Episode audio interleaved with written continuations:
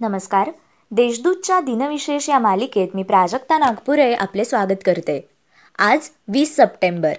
जाणून घेऊया आजच्या दिवसाचे विशेष. चला मग आजच्या दिवसाची सुरुवात करूया सुंदर विचाराने. एखाद्याच्या चेहऱ्यावर जाऊ नये कारण प्रत्येक माणूस हा बंद पुस्तकासारखा असतो ज्याचे मुखपृष्ठ वेगळे आणि आतील मजकूर काही वेगळाच असतो. पृथ्वी गोल आहे हे आज आपणा सर्वांनाच माहीत आहे. पण सोळाव्या शतकात हे सांगण्याचे धाडस केल्यामुळे गॅलिलिओवर वीस सप्टेंबर सोळाशे तेहतीस रोजी खटला भरण्यात आला. त्यावेळी गॅलिलिओ यांनी विधान केले होते की हे विश्व पृथ्वी केंद्रित नसून सूर्य केंद्रित आहे. सूर्य हा स्थिर तारा आहे. पृथ्वीसह अन्य ग्रह सूर्याभोवती भ्रमण करतात. तसेच पृथ्वी ही चपटी नसून गोल आहे. या विधानामुळे इटलीतील ख्रिश्चन धर्ममार्तंड खवळले आणि त्यांनी गॅलिलिओवर खटला भरला. सहा महिन्यांच्या खटल्यानंतर बावीस जून सोळाशे तेहतीस रोजी जवळपास अंधत्व असलेल्या गॅलिलिओने पुन्हा हार मानली. एखाद्या अपराधाप्रमाणे वागणूक देऊन त्यांना कैदेत ठेवले गेले. दहा मे अठराशे सत्तावन्न रोजी दिल्लीपासून चाळीस मैलांच्या अंतरावर मेरठ छावणीमध्ये ईस्ट इंडिया कंपनीच्या भारतीय सैनिकांनी बंड पुकारले.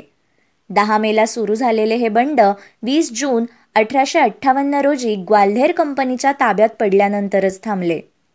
भारतीय शिपायांनी मेरठ व नंतर दिल्ली काबीज केली. तसेच एक्क्याऐंशी वर्षांच्या बहादूर शहा दुसरा यास हिंदुस्थानचा बादशाह म्हणून घोषित केले गेले. परंतु वीस सप्टेंबर रोजी ईस्ट इंडिया कंपनीच्या सैन्याने दिल्ली परत ताब्यात घेतली.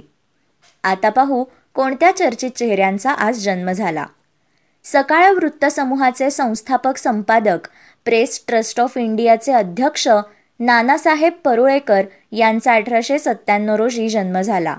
त्यांना पद्मभूषण पुरस्काराने गौरवले आहे. गायत्री परिवाराची स्थापना करणारे भारतीय तत्वज्ञानी श्रीराम शर्मा यांचा एकोणीसशे अकरामध्ये जन्म झाला. माजी न्यायमूर्ती व प्रेस काउन्सिल ऑफ इंडियाचे अध्यक्ष राहिलेले मार्कंडेय काडजू यांचा एकोणीसशे शेहेचाळीसमध्ये जन्म झाला.